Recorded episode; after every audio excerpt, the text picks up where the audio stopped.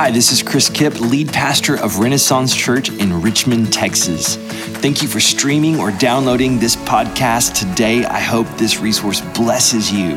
If you haven't joined us at a worship gathering or in a house church yet, we want you to come. You can find all that information and more at ren-church.org.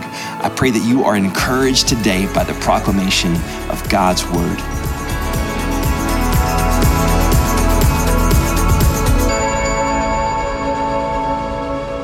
I want to talk to you today about hunger. Casey and I have noticed this pattern in our household because our kids right now have had more time playing video games than probably ever before in their lives. Because, like all of our kids, we're at home all day, every day, and they love video games, right? They love to play uh, by themselves or with one another or with friends online. But there comes a point every day we have to say, hey, electronics time is over. And when we do, as you can imagine, there's some grumbling that takes place. But we've noticed that they are starving. It's like they were so engrossed in their game, in whatever they were playing, that they kind of were putting their hunger aside, that they weren't paying attention to it. And then all of a sudden, once the, the, the game was paused, they became aware of how hungry they were. And I'm just wondering in this season you've had to push pause on so much of your life, what hunger has been revealed in you? In this season, what hunger has been revealed in you? This Sunday, today, is Pentecost Sunday. I mean, this is a day of celebration for the Church of Jesus Christ because it's our uh, our inauguration day. It, it's the moment that marks the church, like the birth moment where we saw the outpouring and the infilling of the Holy Spirit. The Holy Spirit is the third person of the Trinity God the Father, God the Son, God the Holy Spirit. He's the very essence of God that dwells within the hearts of believers in Jesus Christ. He's the very power and presence of the living God in us. The Bible calls the Holy Spirit the counselor, the comforter, right? The spirit of truth and the helper, the helper. That's what he does in us. He comes to counsel and to comfort and to lead us into truth and wisdom and discernment. And he helps us.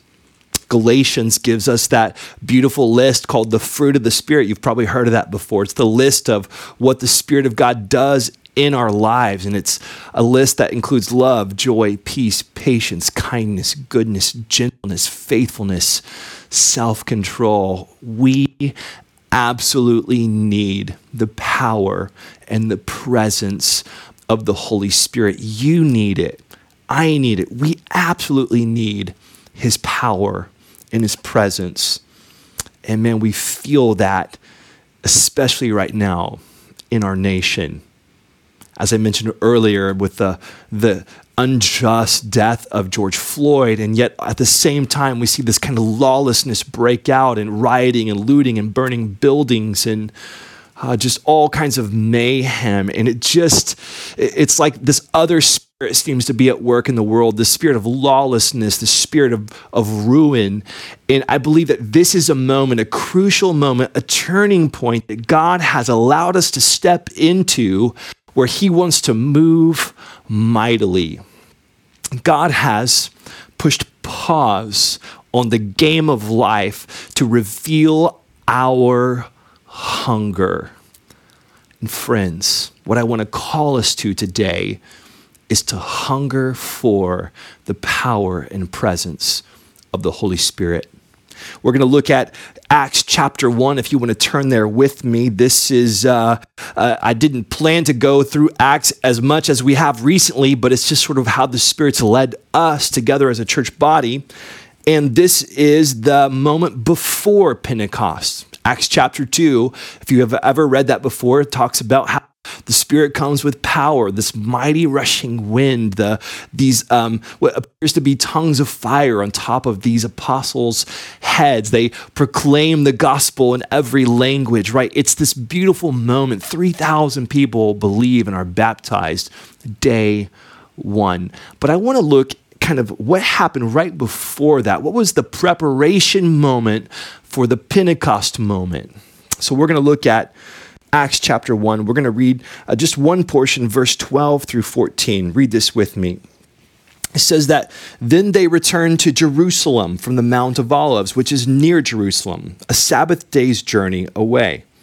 When they arrived, they went to the room upstairs where they were staying. Peter, John, James, Andrew, Philip, Thomas, Bartholomew, Matthew, James, son of Alphaeus, Simon the Zealot, and Judas, the son of James. Verse 14 They all were continually united in prayer, along with the women, including Mary, the mother of Jesus, and his brothers. This is the word of the Lord. So here we have this sort of little detail, this little moment of preparation before the Pentecost. And I think it's an important moment for us to understand. See, what's happened is Jesus has just ascended into heaven, into this glory cloud. The disciples have been there with him, and they um, have spent 40 days with the resurrected Jesus.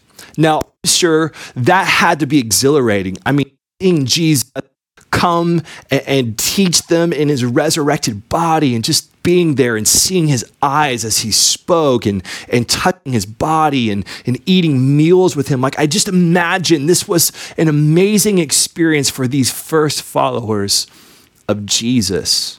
And yet, he's left, he's ascended, and he's left this void. And in that void, what I sense in this passage is hunger. That there was a hunger among these first followers of Jesus who have just been in the physical presence of Jesus and are now feeling the void. And so I want us to look at what the hunger drives them to do in this passage. The first thing that I think we need to uh, understand, and I'll just personalize this for you, is let your hunger drive you to wait. Let your hunger drive you to wait. You see, what we see happening here is these disciples are going to leave the mountain, right, the Mount of Olives. They're going to walk Sabbath day's journey into Jerusalem. They're going to go to this house, right, this Airbnb that they're staying in, in Jerusalem, and they're going to wait. We know, because we're on this side of the story, we know that they had to wait for 10 days before the Spirit came, but we have no indication from the Gospels or any other place that tells us that Jesus told them exactly when it would come. So they're just waiting. They have no idea when this Holy Spirit's going to come. They also don't know what that's going to look like or feel like. I mean, just imagine. It's like Jesus is hey, I'm going to send the counselor, I'm going to send the comforter, he's going to help you, right? You're, you're going to receive power. Just wait. But you don't know what it looks like or feels like. And so you're literally waiting, but you're not exactly sure what it is you're waiting for. You just hope that when it comes, you'll know exactly that this is what Jesus meant. And they're waiting. Their hunger drove them to wait. Waiting feels powerless, right? It, it, feels like something that's totally out of your hands, out of your control. You're just having to wait for someone else to do something, and you're stuck feeling powerless as you wait. We're not typically great waiters, are we? I uh, think of my own self uh, before coronavirus when we would go to restaurants and they were busy restaurants.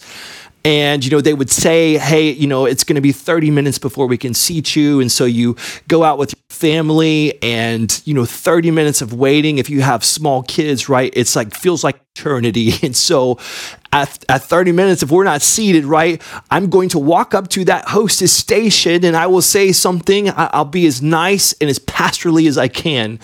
And I will say, Hi, I'm just wanted to check on our table. Kipp party of five. And that sounds really nice, but what I'm saying is, look, hey, we've been here for 30 minutes, right? I'm, I'm tired of waiting. Like, make this happen, figure it out.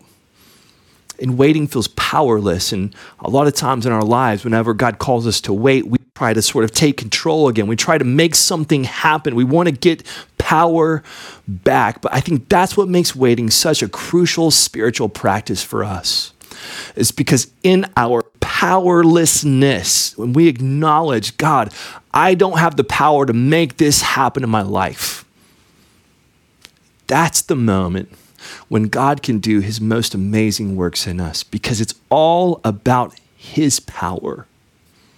So let your hunger drive you to wait. The second thing that I want us to see, let your hunger drive you to obedience. Now, I don't want you to miss that these disciples are just doing exactly what Jesus told them to do. We didn't read it, but in Luke 24, Luke's the, the, the author of the and if you want to read a God in the book of Acts together, I recommend Luke and Acts because he wrote both of them. And, and you can see in Luke chapter 24, verse 49, Jesus tells them, he says, And look, I'm sending my Father promised. He's talking about the Holy Spirit. As for you, stay in the city until you are empowered from on high. So he tells them, Look, here's what's going to happen. I, am going to send you the Holy Spirit. It's going to be awesome. But I want you to wait in the city until you're empowered from on high. So these disciples, after Jesus ascends, they just do what Jesus said to do. They go into the city, and they wait. Their hunger drives them to obedience. To obedience. Friends, you and I need to simply obey what Jesus has told us to do. You need the power and the presence of the living God in you. And He has this pattern of working through people, of empowering people who are obedient to him. Jesus never once shied away from calling us, calling his people, calling his disciples to obedience. God desires us to obey him.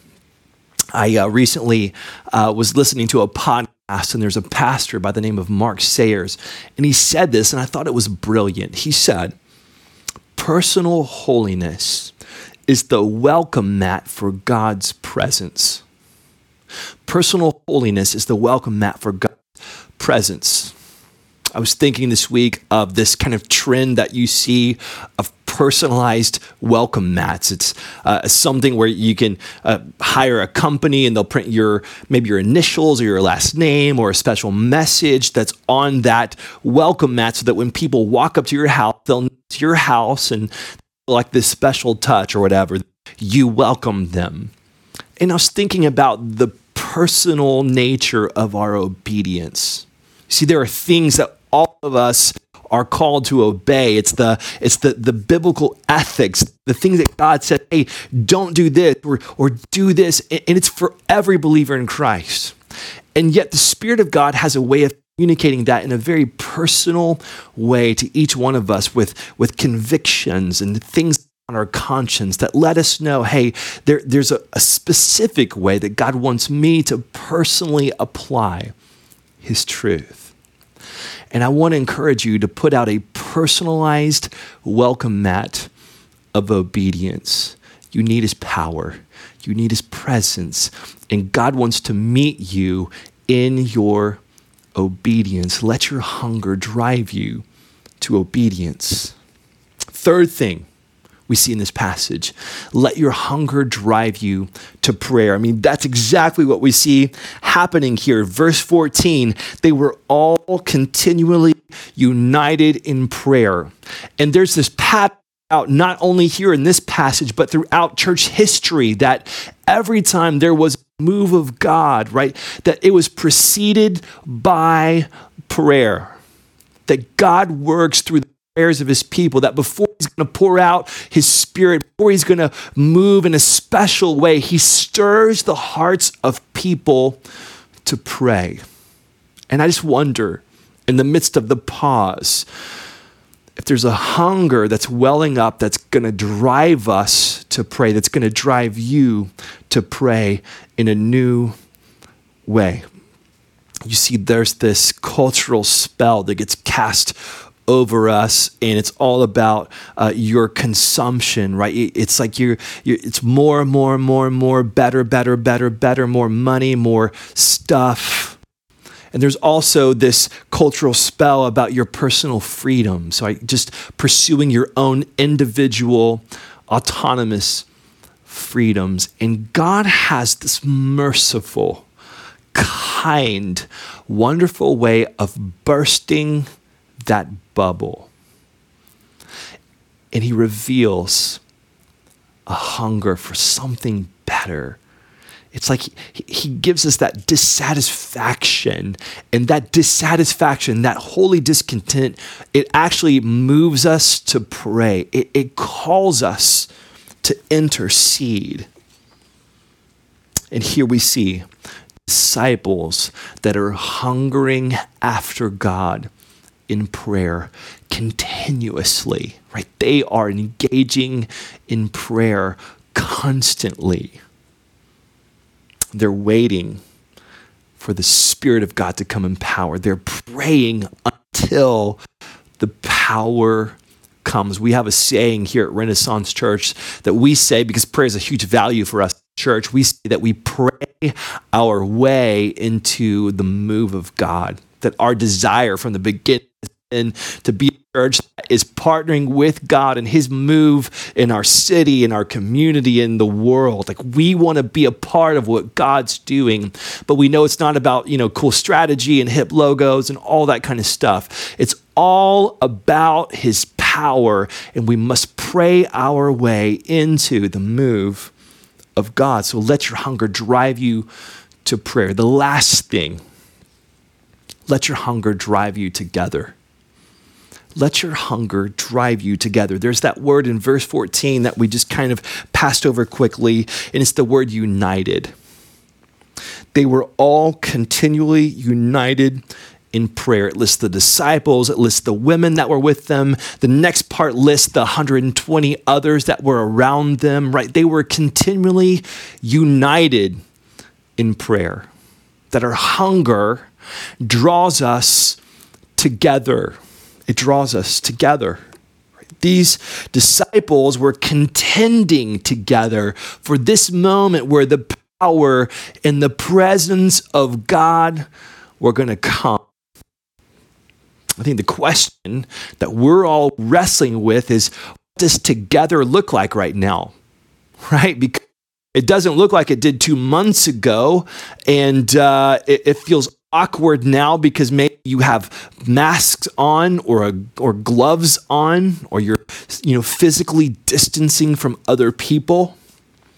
It feels awkward and there's some fear around it still right? Because we know that uh, we're not totally out of the woods yet. We're um, being careful we're being cautious so there's some apprehension, some fear. So, what does together look like? Well, for us as a church, there are ways that we've been uh, gathering digitally, like this live stream is an example our groups, our, our groups that we call house churches, meeting on Zoom, online, or they might meet with just the men of the group going and meeting at a certain spot or meeting in the front yard, or the women of a group doing something special, or all the group doing just a, a socially distant kind of in person gathering. Like we're having to get creative because we do know is that even though it's awkward, even though there's fear around it, even though it's not like it was two months ago, we still need one another. Our hunger has to drive us together, and we don't have a free pass to disconnect from one another. You see, God's Spirit wants to draw us into unity. It's unity that releases the power and presence of God. So, that could mean husbands and wives. it's time for you to come together spiritually. Maybe you, you've learned how to do everything in your life, but talk about God and pray and read the Bible or have some kind of spiritual shared life together. Maybe it's children and parents coming together now like you, you've maybe you haven't had a great model in your life or you haven't seen examples of how to raise your kids uh, in the lord but god wants to equip you right now. He wants you to step into that and to just do something because he wants to bring us together. And i know that it absolutely means that god wants to bring us as the church together in unity. So let your hunger drive you to wait let your hunger drive you to obedience. Let your hunger drive you to prayer. Let your hunger drive you together. How does this look in our lives? What, is, what, what, what does this mean for us? Well, I was thinking of the picture of a pond and a pebble being dropped into that pond. If you can just imagine when that when that pebble hits the water, that's like these concentric circles. I want you to picture your life in concentric circles. That, that first circle is your personal life, your heart, your mind, your, your own walk with God. It's your personal life. That next circle would be those that are closest to you. If you're married, it's your spouse, or maybe it's your children, or close friends, a roommate, uh, maybe those that are in your house church. The next circle would be that, that outer ring of people around you, people in the church, maybe people who are living around you, people you're interacting with uh, uh, through work or different ways. And then there's those that are in the greater uh, community, those that maybe you're not with directly. Like this, this outer ring of the people in our community, the lost in our community. Just think of those concentric circles. And I want you to remember that the pebble hits the pond, the first concentric circle is that most personal one. What I mean is this that the hunger has to start with you. It's got to start with you. Like my kids wandering towards the pantry once we finally turn off the video games. I believe that you and I need to start wandering into secret places because we're hungry that that the the, the quiet time, the, the secret place, the intimacy with the Lord needs to be that spiritual pantry that we find ourselves wandering into throughout the day, just trying to get a snack, just trying to get one more meal, just trying to uh, uh, just leave that hunger that we feel inside of our hearts. We must re embrace the gravitational pull of personal intimacy with Jesus, scripture, prayer, worship, solitude, the simple things where you cultivate deep hunger for the Lord. I was uh, thinking this week about newborns and how uh, when a newborn comes out of mama's tummy, right? That child begins to cry, and the child is hungry. Now, just imagine that. No one has taught that baby that it should be hungry it's not been explained to the child how hunger works. There, there's no chart that shows a mouth and a throat and a stomach and how it all works. There's, there's, they, they don't even know what the word hunger means. They can't speak yet. They can't utter a word. They can't read and they can't explain it. All the child knows is that it's hungry. And we have the cry. See that child was made to live on nutrients that only come from the presence of food. In the same way, there's a hunger that God has placed inside of our hearts. We don't know how to explain it. You, you, may not know all the biblical words of why you're hungry. You, you don't know why it's there. Nobody taught you to be hungry. It's just there. It's because God has placed that in you because He wants to fill you. And he actually, he's calling us to not just put the hunger aside, but he's paused our lives so that we might lean in even more. for the power and the presence that He wants to bring. Another thing that's interesting about newborns is that as soon as it, they are come out of the womb, right, and they set them on the abdomen of a, of a mom, that baby instinctively begins to try to nurse, right? It's immediately trying to feed. And that I believe that God wants us to just feed on Him, that instinctively we know we long for this, we need this. The last thing about babies is there's not much else to do, right? All they do is cry and then eat. And if they're awake, it's probably because they're about to feed or they're feeding or they just fed. And beyond that, like they're asleep again. And I, and I think this is a season for singular, a singular focus on hungering after the Lord, after, after the presence and power of the Holy Spirit. He wants to fill us. He wants to fill us with power. We need it. You need the power of God. We need Him to move in a fresh way. Friends, let this be our moment of preparation where we begin to receive the mighty wind of God in our day. So, let me close with these word these words from Jesus, Matthew 5, 6. Blessed are those who hunger and thirst for righteousness, for they will be filled. Let's pray together. Thanks for listening to this episode of the Renaissance Church Sermon Podcast. To contact us or find out more information, visit ren-church.org.